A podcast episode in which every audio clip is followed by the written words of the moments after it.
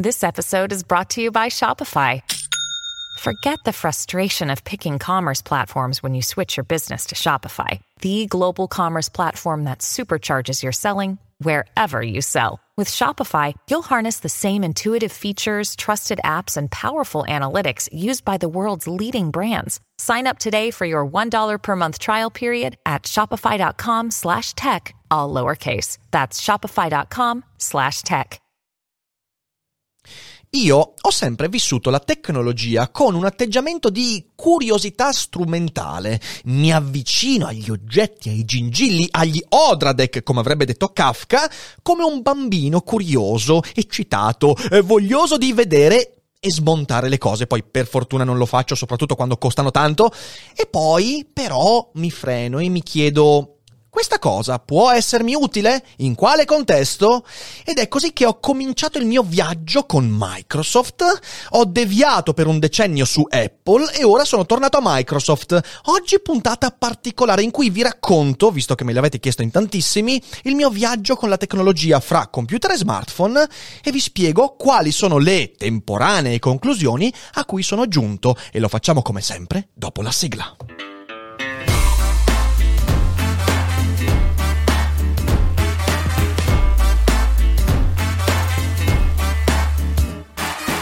Sei su Daily Cogito, il podcast di Rick Dufer. E chi non lo ascolta è cibo per gli zombie. A me le diatribe Apple versus Microsoft, iPhone versus Android e via dicendo non interessano poi molto, mi interessano come spettatore, è divertente vedere la gente che si scanna, ma non sono mai stato attratto da queste cose. Mi interessa piuttosto capire in cosa e come un dato strumento può aiutarmi nel lavoro, nelle relazioni e via dicendo. Perciò oggi vi racconto il mio ambiente tecnologico e come si è evoluto. Perché da quando abbiamo aperto i Cogito Studios, ve ne siete accorti, avevo un MacBook Pro e a un certo punto è sparito. Adesso ho il Surface, il Surface Pro X e tanti mi avete chiesto, Rick, ma come mai? Ma cosa è successo? Ma è una sponsorizzazione? Se, magari. E e come ti trovi? Beh, ho aspettato qualche mese, adesso lo uso da quattro mesi, però non volevo fare semplicemente una puntata dicendovi quali sono le differenze fra MacBook e Surface, perché è veramente come confrontare l'Empire State Building con uh, l'Angor Wat. Non è proprio il caso, sono due elementi diversi della realtà. Però mi ci sto trovando benissimo e mi sono detto forse è meglio raccontare il mio percorso, da quando ho cominciato a usare computer e tecnologie fino ad oggi e perché ho fatto certe scelte. Prima di lanciare lanciarci in questa narrazione appassionante. appassionante, certo.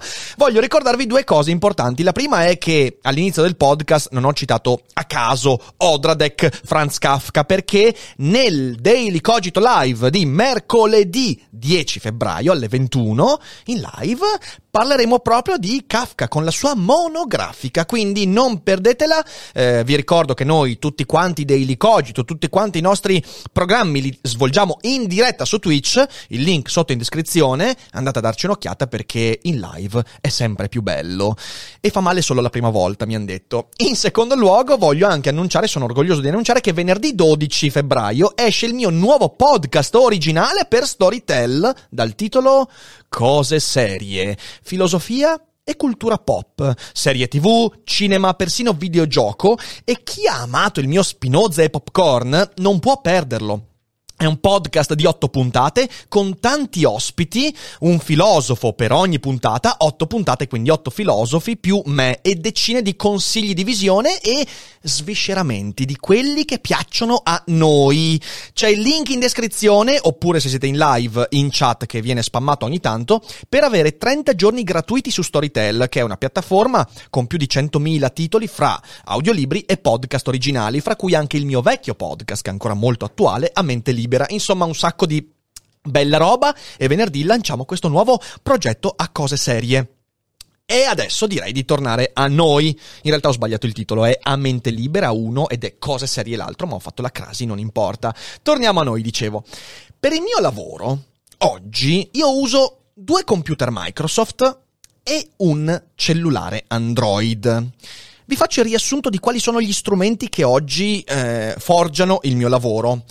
Il computer dei Cogito Studios che si chiama Gennarino. Gennarino è un computer assemblato con i seguenti componenti: un processore Intel i7, una scheda grafica RTX 2060 e 32 GB di RAM, scheda madre MSI ed è un vero satellite, devo dirlo. L'abbiamo assemblato con l'aiuto di un nostro amato follower, ehm, William, ti saluto William, e ci ha dato una mano ad assemblarlo ed è un satellite che peraltro durante la maratona ha fatto faville, voglio dirvelo, io ho scoperto scoperto in queste settimane che avevamo sotto il culo un satellite, perché in realtà io le componenti me le hanno consigliate altri, ma non capendoci un cazzo, in realtà ho detto, ah ok, va bene, va bene queste cose qua, adesso invece in 40 ore di maratone, in cui abbiamo videogiocato, guardato film, cambiato inquadrature, è un computer che gestisce eh, vari software, vari hardware come la Roadcaster, l'Atem per la regia dei codici, insomma, tanta roba bella pesante, poi montaggi su montaggi, tanti montaggi e OBS un sacco di roba,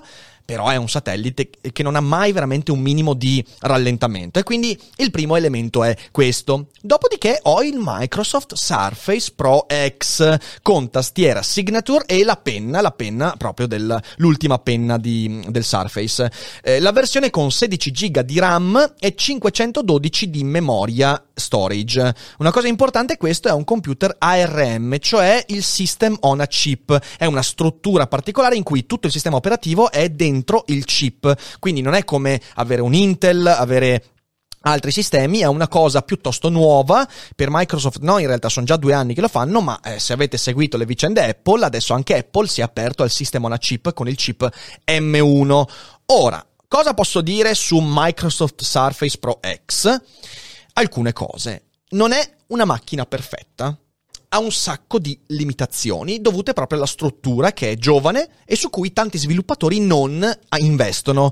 Adobe sono ormai otto mesi che dice sì sì, arrivano le versioni di Premiere, di Photoshop, però ancora non arrivano, non ci investono. Speriamo che adesso la spinta di Apple porti tanti sviluppatori a cominciare a fare questo. Ma soprattutto, e poi questa cosa ve la specifico meglio, soprattutto non è una macchina per tutti. È perfetta per le mie esigenze. Io quando ho iniziato a parlare sui social di quanto mi trovavo bene, alcuni mi hanno detto ma no, ma il Surface è una macchina che fa cagare. Non è vero, è una macchina straordinaria, però per le mie esigenze. E adesso andrò anche a specificarvele. Io spero appunto che adesso AR- ARM, questa, questo sistema di sistema chip eh, si sviluppi meglio con una spinta all'ottimizzazione. Però c'è un elemento fantastico. Io non tornerò mai più a un laptop senza touch. Ragazzi, utilizzare Photoshop, che è la versione emulata, ma va benissimo in realtà di Adobe, utilizzare Photoshop con tastiera e touch è una cosa incredibile, è una cosa incredibile, ma poi vi dirò un po' meglio qualcosa su questo Surface. Eh, dopodiché il mio terzo strumento tecnologico è il Samsung Galaxy Note 10 Plus, che ho preso alla fine dell'anno scorso ed è a mani basse il miglior telefono che io abbia mai avuto. Io sono un affezionato della serie Note, dopo ve la racconto anche la mia storia con i Note, ed è un telefono straordinario eh, che ho preso peraltro sperimentando la formula Samsung Rent, quindi è in realtà un noleggio operativo eh, di cui sono molto scontento perché in realtà eh, la promessa del contratto è che ogni anno ti permettono di cambiare il telefono, ma io a, a distanza di tre mesi dalla scadenza ancora devo ricevere il codice che mi permetterebbe di fare l'upgrade. Vabbè, sono molto scontento di Samsung Rent. Eh, e anche della comunicazione, ma questo è un altro discorso. È un telefono pazzesco, è potente, è versatile e poi ragazzi non c'è nulla da fare. Io, io non riesco mai più a lavorare senza questo, il pennino il pennino a me ha cambiato il modo di interagire col telefono e sono tanti anni che uso il pennino e lo so che questa frase potrebbe essere censurata perché uso il mio pennino con il cellulare non è esattamente la cosa giusta da dire in un daily cogito ma in realtà da un punto di vista pratico è fenomenale. Queste sono le mie strumentazioni e poi alla fine della puntata faccio qualche specifica eh, per dirvi anche quali sono i vantaggi e gli svantaggi ma adesso voglio raccontarvi come sono arrivato a questo perché io sono sempre stato un geek, sono sempre stato come dicevo un curioso pragmatico fisico che si è avvicinato a tante cose e tutto è nato nel 1998 quando ho avuto il mio primo computer. Sono orgoglioso di dire che sono stato il primo della mia classe della mia scuola ad avere un computer a quell'età. Sì, nel 98 mio padre, che aveva un ufficio in cui faceva il geometra, eh, aveva un Pentium 2. Il Pentium 2 nel 98 era una macchina mica, mica da poco. L'aveva preso ma non lo utilizzava, quindi lo ha portato a casa con l'intento di utilizzarlo lui. no, in realtà no. In realtà... Eh, l'ho utilizzato io ed è lì che ho cominciato a conoscere l'ambiente informatico ho iniziato però in realtà non a programmare o cose del genere, ho iniziato a scrivere. Sì, perché io in quel periodo avevo cominciato anche a leggere e studiare, mi ero appassionato della, della, letteratura, avevo cominciato a leggere i miei primi libri e quindi ho cominciato a scrivere racconti. Quindi per me il computer è stato il mezzo con cui ho cominciato a scrivere. Sì, ho cominciato a scrivere molto presto a tastiera e anche se per un po' di tempo ho portato avanti tastiera e scrittura a mano, anche perché eh, ovviamente poi in classe, a scuola scrivevi a mano, però comunque ho cominciato molto presto con la tastiera e lì ho cominciato a scrivere i primi racconti. E nel 2000 ho aperto anche i miei primi blog. E me ne ricordo uno in particolare, ho aperto un blog sul cannocchiale che non mi ricordo se era il, 2000, il 2001 o il 2000, però era più o meno lì. Era sicuramente prima dell'11 settembre perché io ricordo che di fronte a quell'avvenimento scrissi delle cose nel mio blog, quindi in realtà è o all'inizio del 2001 o addirittura prima. Anche lì, blog nel 2000, veramente alla mia età poi nessuno ne sapeva nulla. E lì ho cominciato anche a partecipare alle chat di Winamax. Nessuno di voi se lo ricorda, ma Winamax è stato il primo vero programma di peer-to-peer da cui si scaricavano allora, se ti andava bene, delle canzoni eh, ovviamente a modici prezzi da Winamax, eh, sia molto chiaro. E poi però accanto al peer-to-peer c'erano delle chat room dove trovavi di tutto, c'era la gente che rappava. Ragazzi, c'era la gente che rappava nelle chat room di Winamax, c'era la gente che scriveva i testi rap e facevano i freestyle scritti in dissing. Eppure io ci ho partecipato a quell'età e faceva tanto ridere. Ora ci ripenso e dico, ma, ma che, che, cosa passava per la testa di queste persone, fra cui il sottoscritto? E, ehm, oppure si parlava di tecnologia, si parlava di, di, di tutto, di cartoni animati, c'era, c'erano stanze dedicate a... Eh, di tutto, di tutto, veramente di tutto e di più. E, e quindi è stato il mio primo impatto con il mondo dei computer.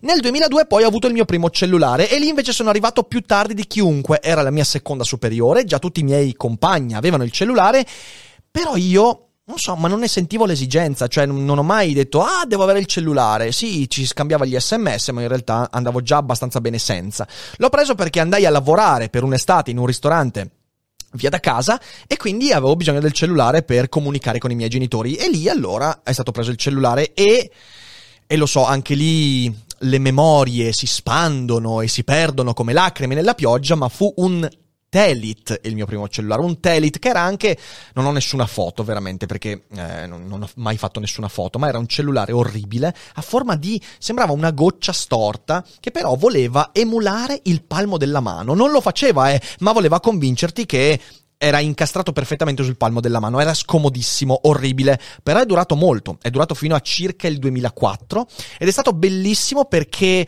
perché in realtà, no, fino al 2005 in realtà, perché quel cellulare durò per tre anni abbondanti. Eccolo lì, Fede, Fede lo, sta, lo sta proprio mostrando. Mi dispiace, mi dispiace che chi ascolta in podcast non possa vedere questo capolavoro, ma era una roba scomodissima. E quel cellulare è durato per svariati anni e poi è morto soltanto perché mi sono tuffato in piscina per l'ennesima volta con il cellulare in tasca e non erano waterproof. E da quel momento lo scher- l'ho messo ad asciugare al sole come facevo sempre, ma da quel momento lo schermo ha cominciato a, s- a scappare verso sinistra. Era diventato molto difficile leggere gli sms così. Ciao, sono arrivato a casa e quindi lì abbiamo scartato questo cellulare. E sono passato poi ho cominciato ad avere solo Nokia. Eh, Nokia fino al 2010 ho avuto Nokia normali il 3310 e via dicendo e poi anche un Nokia Touch durante l'università che era veramente orribile. Anche quello col pennino ma funzionava nel 20% dei casi.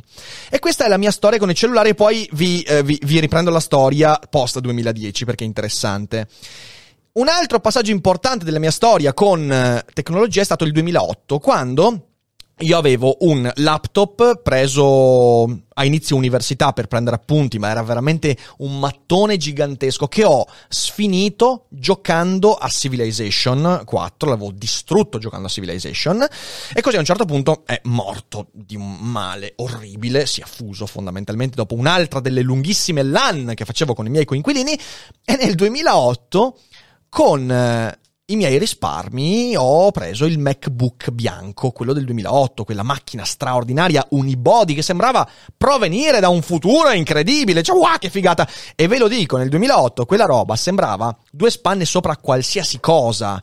L'audio, la velocità di navigazione era oltre, oltre, una macchina straordinaria su cui peraltro io lo devo dire, nessun'altra tastiera è stata comoda quanto quella, nessuna tastiera di laptop, perché la corsa dei tasti, il feeling, era bello scrivere su quella macchina.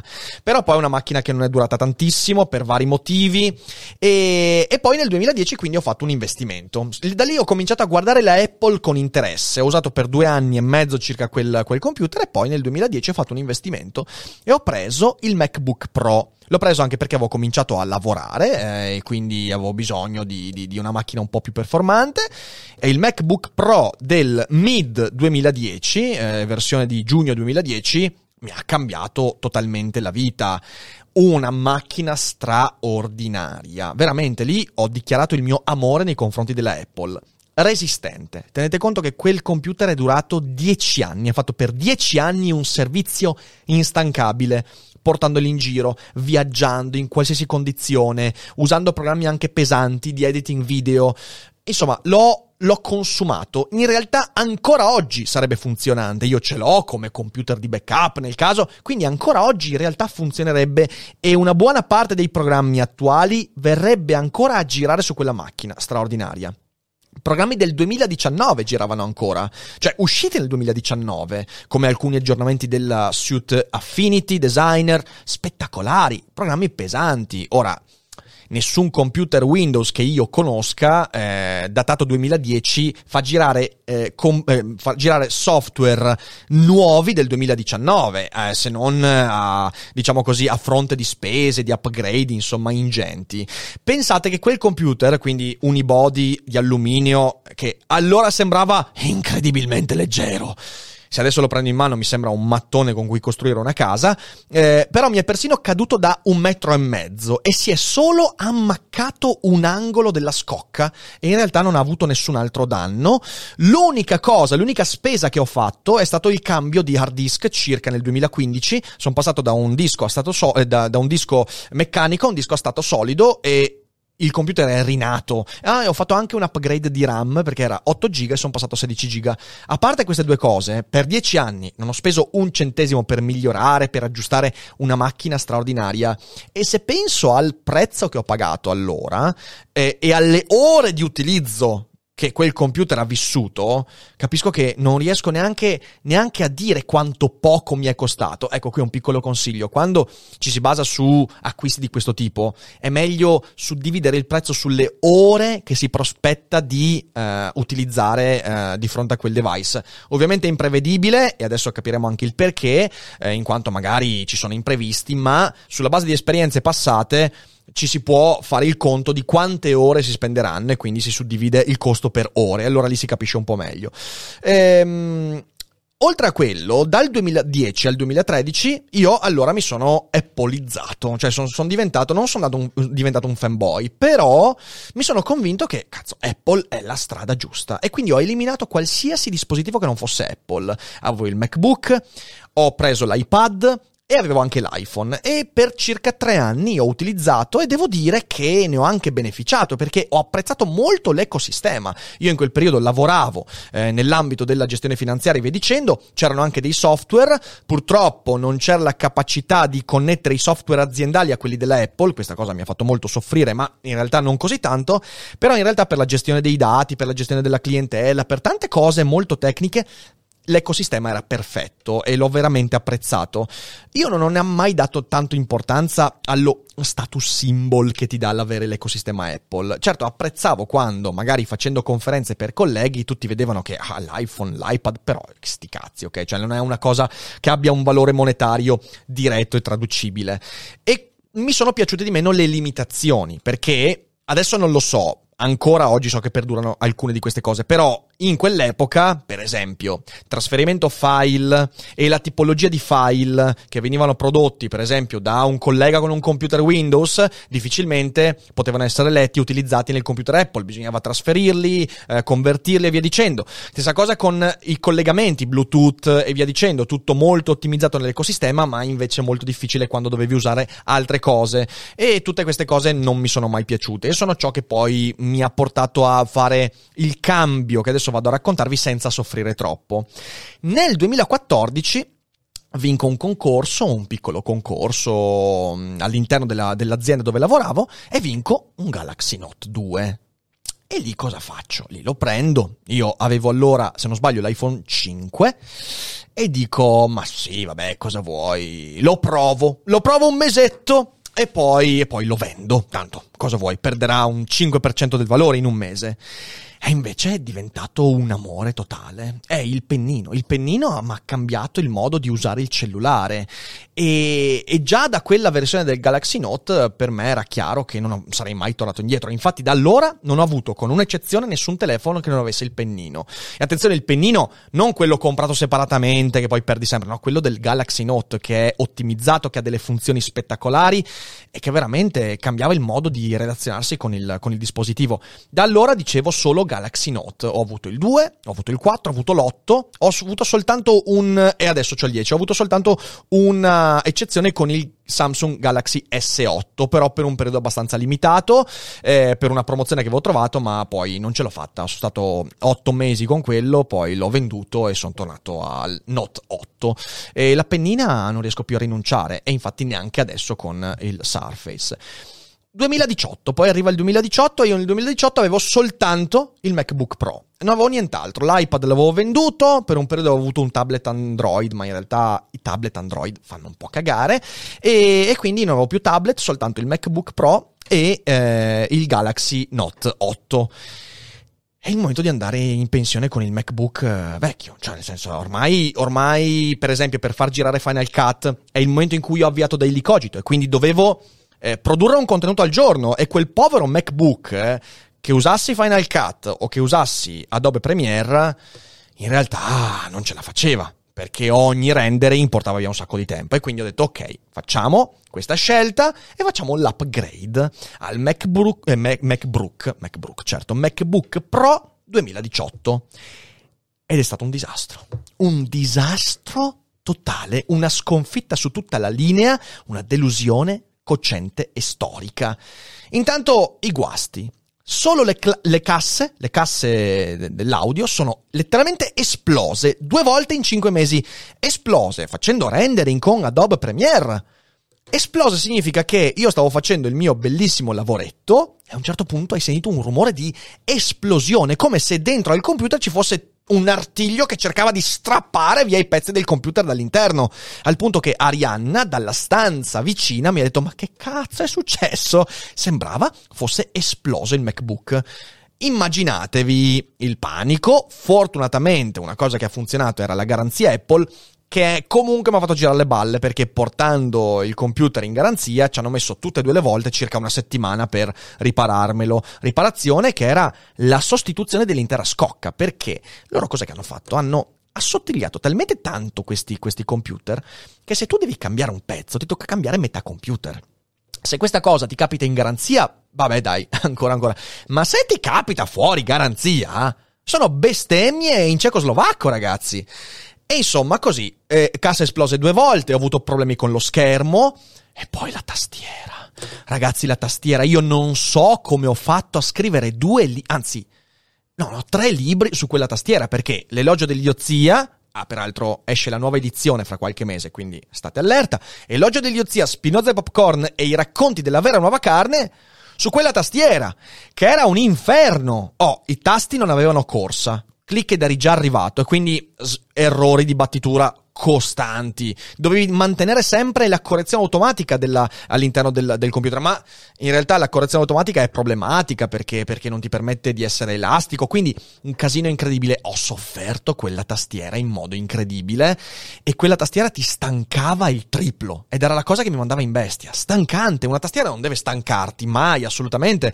Deve stancarti dopo 6 ore di, di, di digitazione, ma se dopo 45 minuti senti le dita che scricchiolano, c'è un problema. Prestazioni non paragonabili al prezzo. Veramente, veramente deludente. Non sto esagerando, ma alcuni programmi giravano quasi meglio sul MacBook precedente e questa cosa qua è inaccettabile e non dipendeva da un mio errore perché l'ho anche chiesto al tecnico quando ho portato ad aggiustare mi ha detto eh, questo è eh, grazie al cazzo questo è, però c'è un problema per un computer di questo tipo.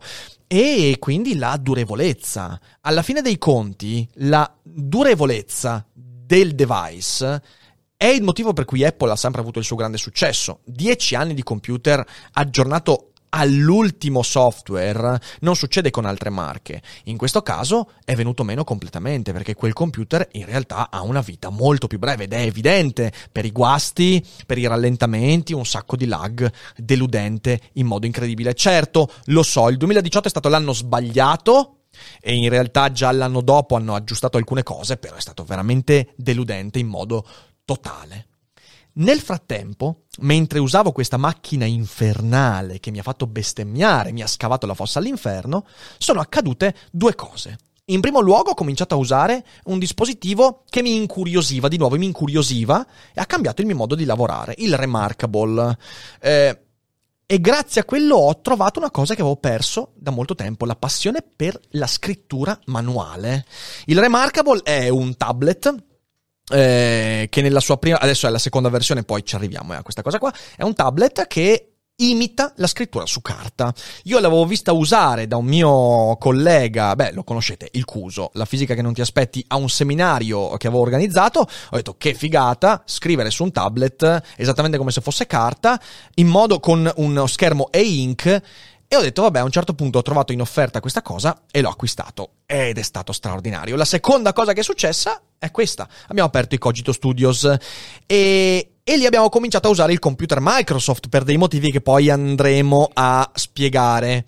E queste due cose insieme mi hanno portato a cambiare radicalmente. Allora, il primo punto, la storia col Remarkable e il Remarkable 2. Il Remarkable l'ho usato da gennaio 2000 eh, 19, no, 20, da gennaio 2020 fino a ottobre 2020 e sono stati mesi intensi. Ho prodotto una montagna di pagine, lì ci ho scritto eh, l- l- la prima stagione di Parole Preziose, ci ho scritto eh, tutti i daily cogito del 2020, ci ho scritto una montagna di roba ed era comodo, era bello scrivere a mano e poi devo dire che mi sono accorto quanto è importante scrivere a mano per letteralmente attivare parti della tua testa che altrimenti non attiveresti mentre digiti. Straordinario. E poi aveva l'aspetto che ovviamente era un device molto minimale, quindi non c'era la distrazione di connetterti a internet e via dicendo. Molto molto bella come esperienza. A ottobre, anzi, fermi lì, a marzo 2020 esce il Remarkable 2. E io dico, beh, usando così bene l'1 facciamo questo upgrade perché il Remarkable 1 è un dispositivo del 2015 se non sbaglio, quindi l'hanno aggiornato e sembrava molto bello. Solo che di mezzo c'è stata la pandemia e quindi il Remarkable 2 io l'ho eh, comprato, acquistato a prezzo di prevendita, doveva arrivarmi a fine marzo e poi invece hanno rimandato la spedizione prima a maggio, poi a giugno, sempre con comunicazioni molto molto poco, poco chiare, poi ad agosto a settembre e mi sono rotto le palle, non rispondevano alle domande. Io a un certo punto faccio una richiesta di rimborso e non mi rispondono. E allora li ho mandati a fare in culo. E ho detto va bene, io questo Remarkable 2 non lo uso, non lo uso infatti mi è arrivato e l'ho rivenduto immediatamente, neanche utilizzato, ma tranquilli, se volete un dispositivo che funziona e che vi permette di scrivere a mano, quello è la cosa giusta per voi. È un dispositivo straordinario, è un po' costosetto per quello che dà, però se uno prende tanti appunti è un dispositivo fantastico. E però in mezzo a questa incazzatura si incastra il reinnamoramento per Microsoft. Io vi giuro, quando ho cominciato a usare il computer qui in studio, non avrei mai pensato che Microsoft nell'ultimo decennio eh, avesse migliorato così tanto il sistema operativo, la resa, i software. E ho visto veramente, ho detto, cazzo, Sai che Microsoft Windows si può utilizzare? Incredibile! Windows 10 è un bel sistema operativo, ha i suoi limiti, però ho trovato una grandissima, intanto, ecco il punto fondamentale, facilità nella gestione delle live. Voi dovete sapere che il mio 2020 è stato minato alla base dal fatto di andare in live su Twitch usando il MacBook Pro. Signore e signori, se c'è una cosa che Apple non può fare è creare live streaming. Le bestemmie bestemmie. Sì, è un podcast pieno di racconti sulle bestemmie. Ho bestemmiato tantissimo cercando di eh, andare in live e fare pure gaming per chi ci segue da qualche mese, io vi ricordo quando fa- abbiamo fatto le live su Bioshock, eh, con il MacBook Pro non avete idea eh, di quello che abbiamo dovuto fare, inventarci per svolgerle. Ecco, invece Windows non ha questo problema e quindi, uno, facilità nella gestione delle live assoluto. Eh, prezzo prestazioni, rapporto prezzo prestazioni stratosferico. Bella gente, questo è un computer qui che abbiamo in studio, l'ho scoperto recentemente che però se uno eh, fa videogiochi c'ha il ray tracing, c'ha un sacco di cose che per avere la stessa cosa su Mac ti tocca spendere il quadruplo, ok? E anche questa cosa è stata incredibile. E poi l'inaspettata solidità del sistema operativo che io non ricordavo. Io ricordavo che Windows, prima del 2008, quando sono passato da iOS e, da, eh, e a Macintosh, era un sistema estremamente fragile sotto tanti punti di vista. E quindi, quindi cosa è successo? Beh, che a ottobre ho trovato un'offerta per il Surface Pro X con il 35% di sconto. È un dispositivo che avrei pagato molto di più. Eh, e è unito insieme laptop e remarkable fatto, cioè incredibile. Io non tornerò mai più a un laptop che non abbia il touchscreen, perché questa cosa ti cambia veramente la vita. A quattro mesi di utilizzo, io sono contentissimo del Surface, però di nuovo ricordatevi, non è una macchina per tutti. Se uno deve fare qualcosa di pesante, eh, deve fare operazioni, perché il sistema ARM praticamente, per dirvela in breve, è lo stesso sistema che si utilizza nei tablet e negli smartphone. Sono chip più piccoli a basso consumo energetico che tengono tutto quanto dentro e quindi non hanno bisogno di una GPU esterna e via dicendo, cosa che invece quando uno utilizza chip Intel eh, di solito ha. Però quando hai un chip Intel il riscaldamento è molto più ampio, quindi c'hai le ventole, questo è una macchina completamente fanless, come si suol dire, senza ventole, cosa molto molto interessante, non scalda mai. Quindi, se io dovessi editare dei video qui sul Surface non potrei farlo, sarei un pazzo. Ma questo è legato al fatto che l'editing dei video lo facciamo dal, da, da, da eh, Gennarino, il computer dei Cogito Studios, quindi eh, non c'è quel problema, non uso più editing video sul mio laptop. Photoshop e altre applicazioni non sono ottimizzate per l'ARM, ma in realtà vengono emulate molto bene. Photoshop in realtà funziona benissimo, io lo uso senza nessun tipo di problema. E poi, ripeto, è, è il fatto che sia senza ventole è straordinario. È letteralmente il tablet più leggero e eh, come si dice fine che io abbia mai avuto ed è comodissimo a questo si aggiunge un'ottima scrittura eh, perché io scrivo a mano direttamente sul Surface, utilizzo OneNote, un piccolo suggerimento, a differenza del Remarkable, lo schermo del Surface è molto liscio, è uno schermo, è un OLED e quindi io ho preso la pellicola paper fill e questo ti permette di scrivere veramente molto bene con un grip della penna che ricorda quello della carta e non dà fastidio. Se uno scrive con questa penna sullo schermo liscio si, sca- si stanca tantissimo, questo muscolo si stanca tantissimo e dopo un po' lo sentite, quindi o vi cresce un avambraccio come quello di John Cena oppure è meglio trovare un'altra soluzione. È ottima anche la scrittura a tastiera, la tastiera del Surface, che è la Signature, ha un'ottima corsa dei tasti. Quando la vedi all'inizio dici, oh cazzo no, questa tastiera sarà terrificante perché è come quelle tastiere Bluetooth che si uniscono ai tablet e invece è veramente ottima. Scrivo senza nessuna fatica, è veramente fantastica. E, e di nuovo, non tornerò mai più senza touchscreen in un laptop perché è un'esperienza fenomenale. Eh, ora ho visto un cambiamento, ho visto i MacBook con l'M1, certamente li ho guardati dicendo ah che figata, però non hanno il touch, quindi ta Apple non se ne parla, sono interessanti, però spero soprattutto che riescano a trainare le ottimizzazioni dell'ARM di Microsoft, quindi magari fra un anno avere, vabbè Premiere è molto difficile in realtà, se ci sarà Premiere su questa macchina sarà sicuramente un Premiere depotenziato perché in realtà non credo riesca a girare Adobe Premiere come gira su un chip Intel. Però dal momento che gira sull'M1 eh, della, del, de, de, dei nuovi MacBook e MacBook Air forse ci sarà una versione interessante. Ehm, per concludere, io vi ho raccontato tutta questa cosa perché, ripeto, me l'avete chiesta molto spesso e credo fosse interessante farlo. Non sono un recensore di tecnologie. Quello che posso dire è che sulla base delle mie esigenze, questo tipo di setup, eh, queste tre cose sono fenomenali e credo che per molto tempo non tornerò indietro. Apple è un'ottima azienda, però è stata una grande delusione per me e mi ha spinto lontano. Magari fra 7, 8, 9, 10 anni si ritornerà a quei lidi a vedere quali sono i cambiamenti. Però per adesso eh, questo è quello che ho deciso di fare. Peraltro, se uno fosse interessato ad avere dei dispositivi simili al Surface Pro X, che è quello eh, diciamo top di gamma attualmente di questa linea, ci sono anche il Surface 7 e il Surface 4 che non sono senza ventole perché so- girano su chip Intel, sono un po' meno potenti, però sono comunque macchine straordinarie. Per esempio, per studenti si va a spendere comunque sotto i 1000 mm, si va a spendere meno di 1000 euro e si ha comunque una macchina veramente fenomenale che ti permette di scrivere a mano e anche di avere il laptop.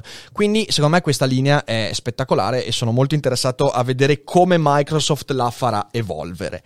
Eh, io non so come concludere una puntata del genere perché era tanto tempo che non parlavo di boh, attualità, filosofia o roba del genere. Quindi concludo dicendo che è un percorso in divenire che ancora non è finito e sono pronto a farmi sorprendere e vedremo cosa succederà. Nel frattempo spero di aver dato degli spunti interessanti per chi magari sta guardandosi intorno e vuole fare delle scelte in questi termini e di essere stato utile proprio a questo scopo. Vi ringrazio per avermi seguito fino a qua, adesso siete in live, non uscite che insomma come sempre ci facciamo una chiacchierata a fine puntata. Per tutti gli altri condividete, diffondete Daily Cogito e fatelo conoscere a quanta più gente possibile, colleghi, amici, altri recensori di tecnologia. E come sempre, buona serata e non dimenticate che non è tutto noia ciò che pensa.